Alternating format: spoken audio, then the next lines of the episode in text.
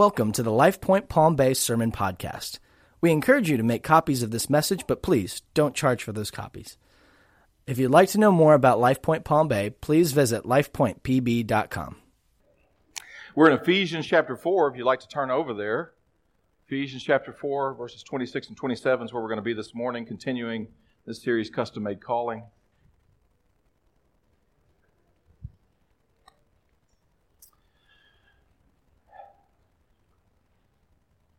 Aristotle said something a long time ago, which is uh, very true, even though Aristotle wasn't necessarily a, a God follower. But he said something that, that we know to be true today that every human being can be angry. But to be angry at the right thing, to the right measure or degree, in the right time and the right way, that is difficult. That's an understatement. I'd say it's more than difficult, it's impossible. That human beings, left to ourselves, we do not have the capability of being angry at the right thing, the right time, to the right degree, in the right way. And so, usually, when we have anger, and there's a lot of it, especially it seems um, from my perspective, and again, I'm, I'm one of those getting older, but from my perspective, there seems to be even more anger in the culture than when I was younger. That could just simply be my perspective, but it seems to be that way. And so we come to this passage in Ephesians chapter 4, and it talks about this subject of anger. And I'll be honest with you, when you start you, when you first start reading it, it seems like there's a word that's missing. And I had to wrestle with this for a while because you look at it and think, hey, there's a there's an article that must be missing in all this. There's a word missing here, um, and somehow or another the translators must have missed it. They just left it out. Look with me, chapter four of Ephesians, verse 26. Notice it, it does not say what we would expect it to say, which is "Be not angry." So that's what you would think it would say be not angry. Don't be angry. That is not what it says. So I went back and looked at it, check in the originals, make sure. They didn't leave it out, it wasn't there. No, actually, it's a command. It says be angry. But while you're being angry, stop sinning. well, Lord, now I'm even more confused. Because I know how to be angry. I'm not sure I know how to do it without sinning but I know how to be angry. Be angry, but stop sinning. Literally, it says do not sin, but literally, it's stop sinning. While you're angry, stop sinning. It goes on. He says, Don't let the sun go down on your anger. Verse 27, and give no opportunity for the devil. Three very distinct statements. We'll look at each one of them. Here's something that you need to know that if, if there were points to this, my daughter often says, Dad, it'd be nice if you had points. Um, it would be. I think so too. If God gives them, if God gives them to me, I'll give them to you. All right. Number one, first point is that it is appropriate, according to Scripture, at times to be angry. It's appropriate. We're going to talk about what that looks like, but it is appropriate, according to the first part of that verse. It's appropriate at certain times to be angry. Secondly, that the duration of our anger must be short lived. That's the second very important point in this. We'll talk about that more as we get to it. And the third thing is, it has to be the right type of anger because the anger we're accustomed to gives Satan opportunity in our lives. All right, those are the three important takeaways from this, this section of Scripture. Let's look at them. All right. First of all, it is appropriate at times to be angry. There, there, is, there is a place for that. And you're going to say, yeah, because it always pops in our head the example of Jesus doing what? What was he doing? Turning over the, temp- the money changer, kicking them out of the temple, turning over the tables, all the money scattered everywhere, all the product going everywhere. That famous passage. You know, the interesting thing about that, I looked at it in all three of the Synoptic Gospels, and it doesn't say anywhere in there that Jesus was angry. Nowhere does it say he was angry. We assume he's angry Because we think, well, if I'm flipping over tables and you know and all that, I'm probably angry. So we assume, but nowhere in the Gospels does it say he's angry. It just simply says he came in and he did this. And then he told them why he did it. Because you have made my father's house a den of thieves. It was meant to be a house of prayer for all nations. And you've turned it into a den of thieves. You've turned it into a place for your greed and corruption. And so there we think Jesus is angry, but it doesn't tell us. We assume he's angry, but it doesn't tell us. I can only find one place in all of the New Testament where it says Jesus was angry. If you want to look with me at it, it's over Mark chapter 3. Mark chapter 3 and verse 5. It's the only place, as I look through here, where I can find angry. And by the way, it's probably important for you to understand I'm not a Greek I'm not a Greek scholar, but I do read them. And one that I enjoy reading, he's passed away a long time ago, uh, Dr. Kenneth Kenneth Wuest or Wuest, however you say his name. And he was a Greek scholar. Matter of fact, he was one of the translators of the New American Standard Bible. And which is a translation I think is a very good translation. But as he's going through this, he explains something that typically in, in the Greek language, you have three different words used for anger or for wrath, translated different ways. Two of which are always prohibited.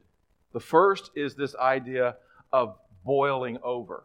You see it sometimes used, where it says he got angry, just literally boiling over is, is kind of the heart of the word. We would say they lost their temper. They just exploded.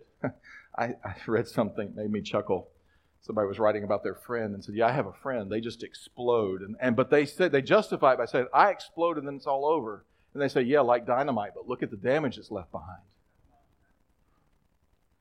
The Bible always forbids this kind of anger. For any reason, it forbids this kind of anger. This explosive kind of just blow up. And everybody around better watch out. It also talks about an anger that's more of a bitterness, irritation. It may not be as explosive, but it's this ongoing bitterness and irritation. We would say, in our terminology, a little more passive kind of anger. It also forbids that kind of anger.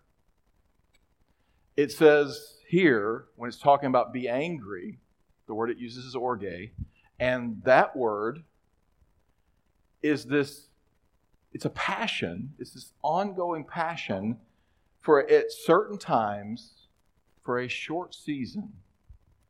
And it's always used, when you see it in the scripture, it's always interpreted to be the anger that God has for God's purposes, for his plan, for his name. So we assume that Jesus, when he turned the money table, when he turned the tables over, that he was angry, but it doesn't say that. But here in Mark chapter 3, it does say he was angry. Now, in Mark chapter 3, the, the setting of this is he sees a man with a withered hand, and it's the Sabbath. And the Pharisees are all trying to catch him. They're all trying, the religious leaders, they're trying to trip him up. And so they're watching to see, is he gonna, is he gonna break the law and heal this man on the Sabbath? And so Jesus knows their thoughts, and he comes in and he says, Let me ask you a question. Is it lawful to do good on the Sabbath? And they don't want to answer the question. They never like to answer his questions because it left them no goods. No, they couldn't go any place good. No, no place where they could be on solid ground. So they often didn't answer him because they couldn't answer it. Are you going to say it's unlawful to do good on the Sabbath? And so Jesus, it says that he was angry with them, but then it immediately says he was angry with them, but he was also grieved. He was angry and he was grieved. I want to talk to you about what godly anger looks like. It happens at certain times, not all the time. It, is, it involves His name, His reputation, His purposes, His plans, not ours, not my name. If I'm angry because somebody besmirched my name, that's not necessarily God's anger. That's mine. If they've attacked my character and I'm angry, that's not necessarily God's anger, that's mine if I'm angry because my plans are thwarted, then that's not God's anger, that's mine. His anger involves His name, His plans, His purposes in life, the things that break His heart. But when God gets angry at something, there is this mixture of both anger and grief. This is one of the ways we begin to look at and see how do I determine if this anger that I'm experiencing. So if you look with me there in, in Mark chapter 3, I got talking to you, never turn to it. Mark chapter 3, verse 5. Notice what it says, and he looked at them, he looked around at them with anger, grieved at their hardness of heart. He was angry and sorrowing at the same time. His heart was broken over their heart and the condition of it. He was angry, yes, because they're standing against the purpose. They would rather follow the letter of the law than to see this man healed. They cared more about their structure, their program, their purposes than God's miraculous working in somebody's life. God always gets angry at that. Then, now makes no difference. And so he's angry at them. At the same time, his heart is broken over the fact that their hearts are so hard they can't even see it. They don't even recognize that they're standing in the way of what God wants to do supernaturally by holding on to their custom, their tradition, their plan, their purpose. I have to ask myself, and this is the challenging thing have I ever been angry that way? Have I ever been angry for God's sake and at the same time had it mixed with grief. There may be a few times, but it's not very often. I want to share with you this morning, and the thing the Holy Spirit's really been doing in my heart, I believe the Lord wants me to be angry more than I am. I, that's the command be angry. There are things that's breaking God's heart, and I think He wants them to break our hearts as well. But be careful. Because our tendency is to take our human anger, our understanding of what anger is, our tendencies, our purposes, our plans, our thought about what's right and wrong, and then get angry over that. So here's the key Is there any grief mixed in your anger? Are you able to look, for example, I just use this as an example because I was reading something recently about it, about human trafficking that's going on in Brevard County. We should be angry at that.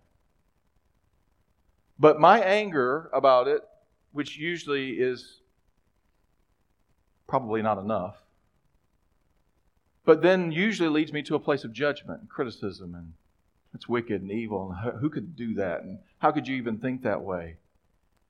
Jesus immediately recognized how they could think that way, how you and I could think that way. You say, Troy, I'm not a human trafficker, but our heart can be just as wicked and broken. Jesus looked and said, Their heart is hard. They don't see, they don't recognize. So while at the same time that he's angry over the sin, over the activity, over the purposes and plans, his heart's broken over the condition of the people who are actually participating in it. That's godly anger. And I'll be honest with you, I'm not sure I've had it much in my life. I usually have anger, and sometimes I have grief, brokenness over people, but rarely have I had them together. Which is a sign to me, it's a warning sign.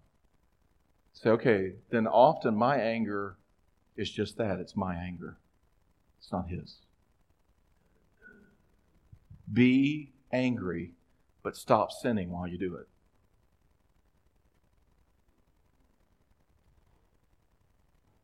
I'm angry. My children because they left their room a mess. I don't think that's God's anger. That's probably just mine. My purposes, my plans, my desires. I'm angry at that person driving ahead of me who should know exactly where I'm going and how quickly I need to get there and that they're in my way. I'm angry at them.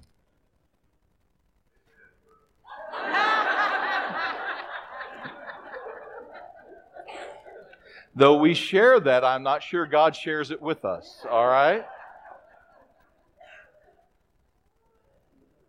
Can I tell you something, though? We've become very accustomed in this culture. We justify our anger and we ignore His.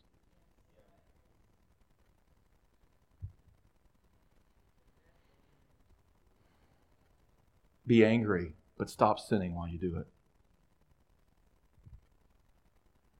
Explosive anger, always forbidden in Scripture.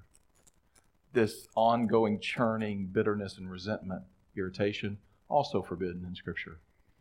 But this anger of God that cares about His purposes and His plan and His name, and ultimately what He cares about, which is people. He's all about people. That kind of anger we could use some more of.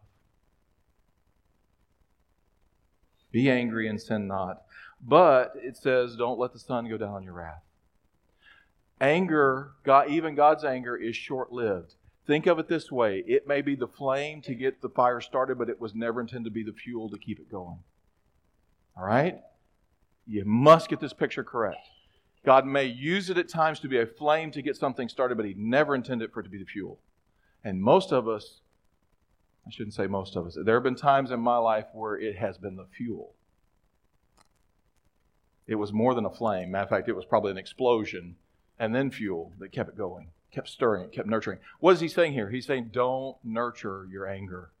Don't keep stirring it up. You say, well, I can get angry at 9 o'clock in the morning. I got a good 12 hours before I'm going to bed, all right? So I can enjoy it for 12 hours. No, that is not what he's saying.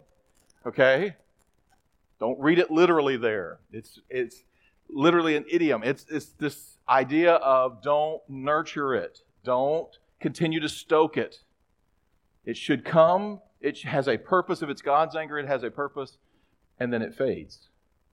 of fact, it usually leads us to a place of grief, and then it leads us to a place where we pray and a place where we engage. But don't stir it up. Don't stoke it. Don't share it again with somebody else to get their indignation and have them join you. Can you believe those words don't usually precede anything good? All right? If somebody says, Can you believe? A lot of times you need it. Whoa, whoa, whoa. Are you about to tell me something that I need to hear? Is it gossip in some way? Is it something where you want me to be angry over something that God's not angry at? Be careful with these things because they're part of our they're part of our life. Don't stir it. The Holy Spirit can give you all the anger He wants you to have. At just the right time, He wants you to have it. For just the right purpose, about the right thing, in the right measure.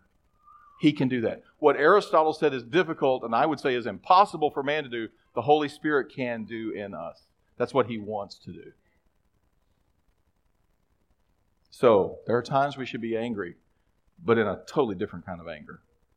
We are never to nurture the anger, stir it, stoke it. It is not it is the flame, not the fuel. Now here's the sobering part of this. Because of our tendency to have our own kind of anger, the warning is you give opportunity to the devil. You give Satan a foothold. Scripture says a stronghold. You give him place. Literally, the word is topos. We get topography from it. You give him a place. Where is that place that you give him? In your soul, in, in, in here. You give him opportunity to come in because of our anger. What opportunity do we give him? One of the things we do is we give him opportunity for bitterness and resentment. So we're just bitter at people. And we express that. We give opportunity for words, and we're going to talk about words here in a few weeks when we get to the last part of chapter 4, but words that do not build up and are not full of grace. We speak words that are death because remember, life and death are in the power of the tongue. So we speak death because of the opportunity we've given Satan by our anger. James says it this way Be quick to listen quick to hear, slow to speak, slow to get angry.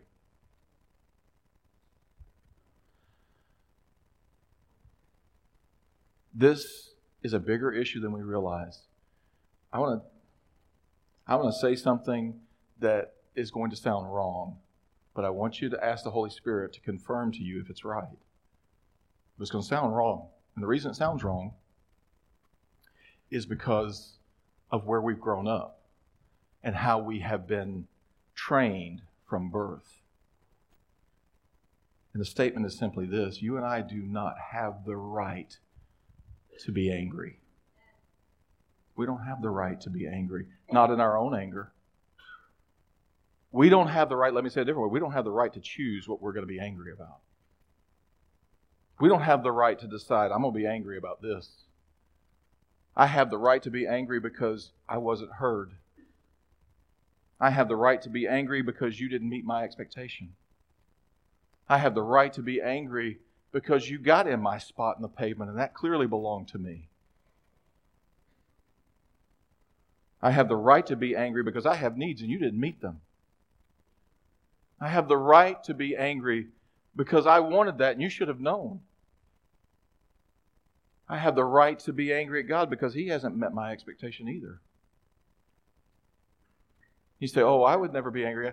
I'm telling you, folks, because we've grown up in this Christian bubble, ultimately our anger is directed at God. We just don't speak it out truthfully because we know we're not supposed to be angry at God, so I'd rather be angry at somebody else. That seems a little bit more righteous.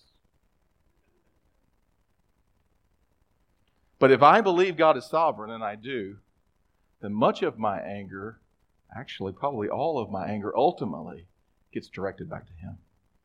Because He could have stopped or changed anything that I'm angry about, but he chose not to.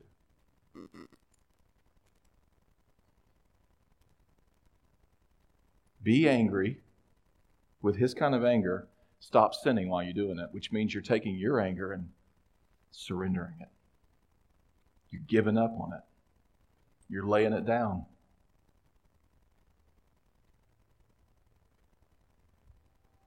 I want you to notice something too because this is tricky for us. The Holy Spirit has to guide us. This anger that God gives, that also is accompanied with grief, I'll tell you something else that it's accompanied by. That it will produce in others who see it an awe that causes their attention to be drawn to God and who He really is and His character and nature. Why would I say that? Because in Mark chapter 3, it says that the Pharisees, when Jesus did this to them, they wanted to kill him. They needed to get rid of him. He was a threat to them. But it says, But all the people marveled. They marveled at his wisdom. They marveled at how he answered.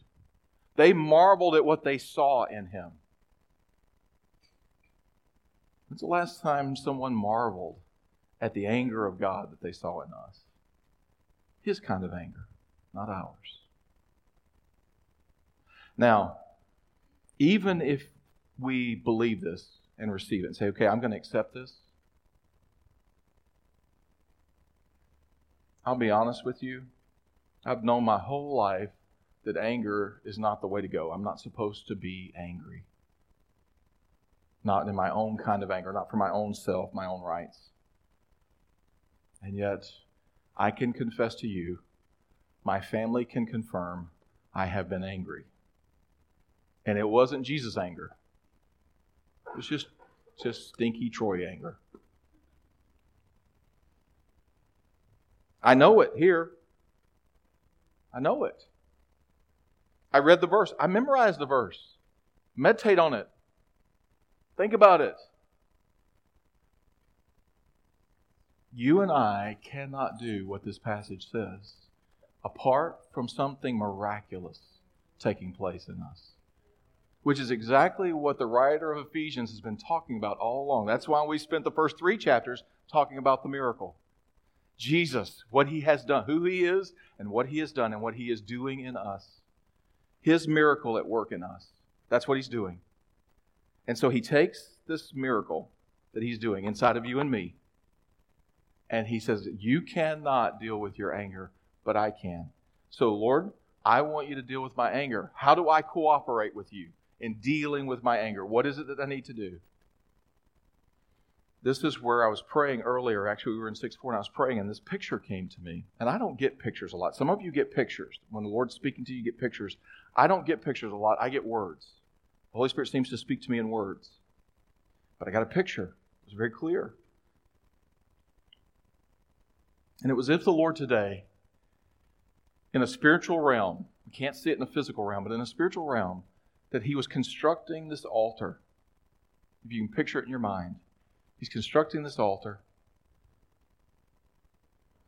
And He was inviting me, and I believe us, to come and say, Lord, I surrender my right to my anger on your altar.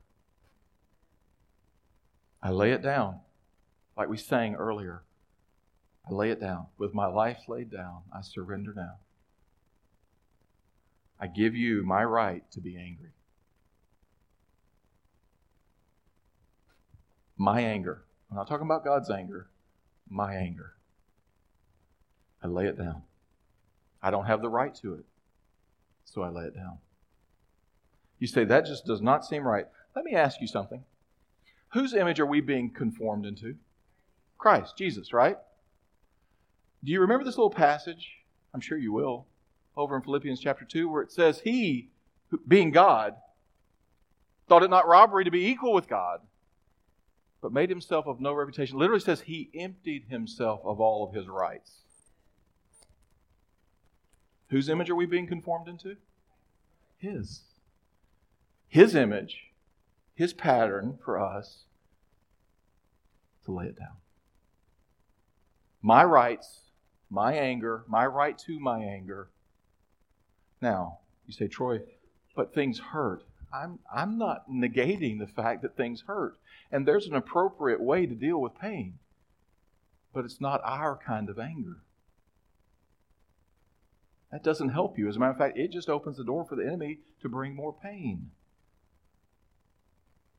This is very much like forgiveness. And I talk about forgiveness.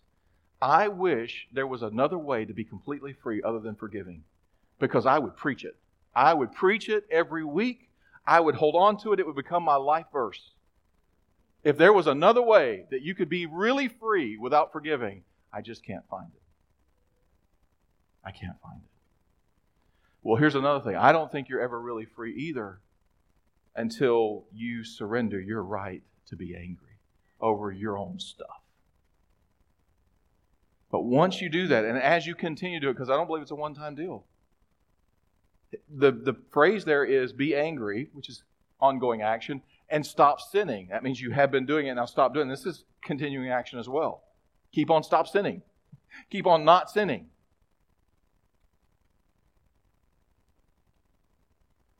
Surrender it. Lay it down. You say, Troy, I can't.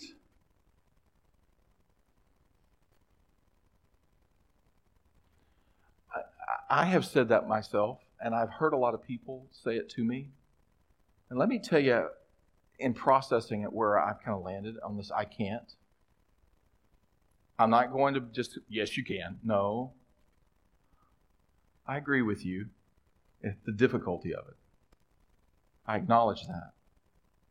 But I think what we're really saying is I can't imagine how me doing that would lead to any place better than I am right now. I can't imagine. As a matter of fact, what you're saying, Troy, is that if I do that, then I lose all control. I lose all my voice. That's a big thing now. I lose my voice. Well, actually, I thought it was his voice that we wanted to hear and respond to and actually communicate. Not mine, his. See, I don't think it's so much of this, I can't. It's not that I physically can't do it. I don't believe I should do it because I don't believe it's going to lead me anywhere that's good. I don't believe it's going to be better over there. Well, that's a deeper issue. And so I'm going to challenge you with something this morning. Is I want you to bring that to the altar and say, Lord, I don't believe it's any better if I do what you say. I'll just be honest with you. I don't think it's going to be better if I do what you say. But here I am. I'm acknowledging, I'm laying that bare before you. I don't think it'll be any better. And let Him speak to you. Let Him address it. Let Him answer that. Just ask Him. Say, Lord, is there something you want to say to me? Because I'm, te- I'm just telling you, I don't think it'll be any better. I don't think that's a better way. When Scripture says in 1 Corinthians, love is the more excellent way, I don't think it's a more excellent way. I don't think it's a better way. Let Him address it. Don't argue with me about it. I got the same problem you do. I'd like to hang on to my anger, my bitterness, my unforgiveness. I'd like to hang on to them because sometimes they're comfortable. They're like those old pieces of clothing we don't want to get rid of. Those old shoes that I just refuse to throw away.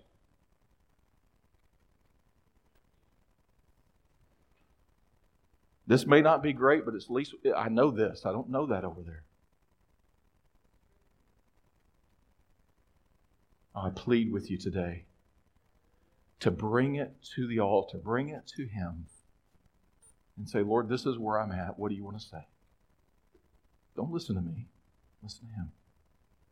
He's the one who knows what to say to you. I don't. But I can tell you, it's not that you and I can't do it. There's something deeper that's going on. I want you to bow your heads with me.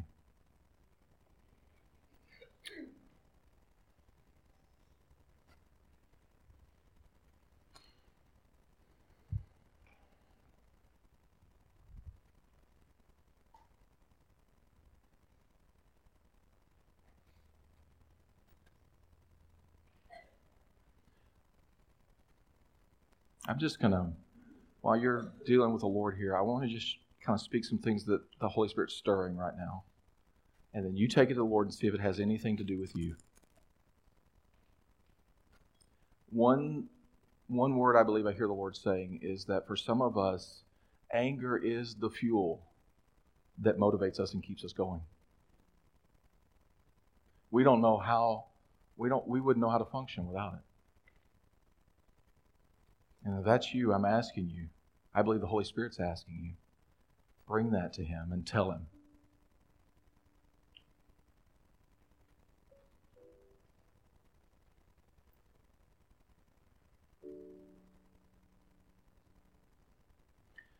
I also just had this prompting that for some, it's inward for you. On the outside, people wouldn't know you're an angry person. But it's always stirring, it's, it's boiling in there. It's always percolating. It's resentment, it's irritation, it's bitter. We don't like the word bitter, so use a different word. I'm always annoyed. I'm always irritated. Everything irritates me. Everyone irritates me.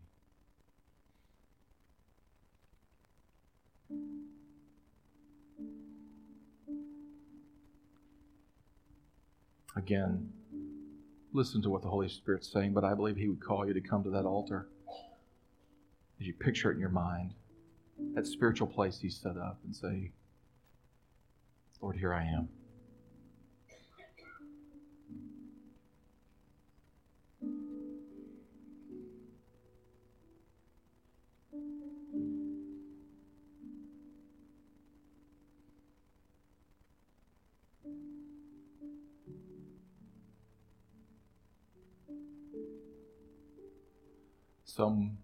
You're being reminded right now of what your anger has done, the explosiveness of it, and what it has done to the people that you care about. And you're embarrassed by it. And I would tell you to come bring that also to that altar because there is no condemnation in Christ Jesus. Just come lay it all there. Now, you may find the Holy Spirit prompts you to leave that altar and go be reconciled with your brother or your sister. You go to him and say, you know what? The Lord prompted me. He dealt with me about my anger in this, about the way I just responded, the way I have repeatedly responded. And I acknowledge it. I want you to know. I acknowledge it. I have taken it to Him. I'm asking Him to do a miracle in me. That all of my anger would become His anger. None of mine, all His. The anger that the Holy Spirit would lead me to, the passion He would lead me to, the grieving that He would, that, my heart would be broken over what breaks God's heart.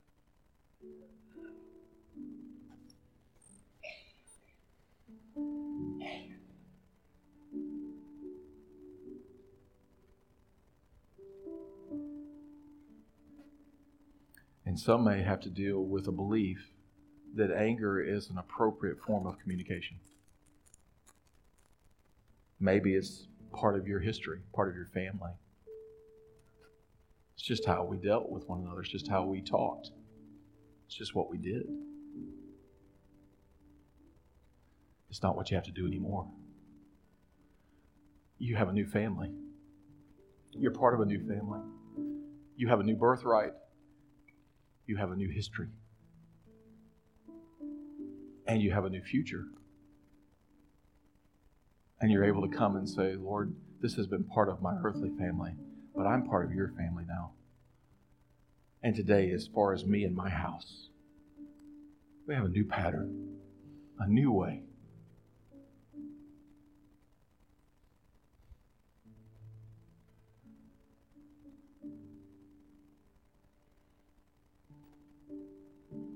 I share all of these things with you as a man who knows what it is to be angry. I had a conversation with Andrew here a year or so ago. Because I've been wrestling with the Lord with this long before we got to this passage. And one day he asked me, because one of his friends got screamed and yelled at, and the parent was very angry over something they had done. And by the way, what they had done, what they did was not good and should have been corrected. It's just how we go about doing it. And um, Andrew looked at me and he goes, Dad, how come you don't yell at me anymore? I said, What do you mean? He said, Well, you just don't, lately, you don't seem to yell at me, you know, get so angry at me. And I said, Is that a problem? Would you like me to go back to being yelling? He goes, No, no, it's not a problem. I just was wondering. I had the opportunity to share with my son that the Holy Spirit had been convicting me about this. That my wrath does not produce the righteousness of God. It does not. No matter how well intentioned we may be, it does not. Now, I'm a work in progress just like you are, but I'm telling you, there is miracle working power available to you and me. It is our birthright. And it will change us from the inside out. Just receive it. And keep on receiving it. And tomorrow, when you mess up, you say, Lord, I messed up, but I'm going to keep on receiving. I'm on a journey here. And when you mess up with people, you say, you know what? I messed up. I'm sorry. I'm on a journey here.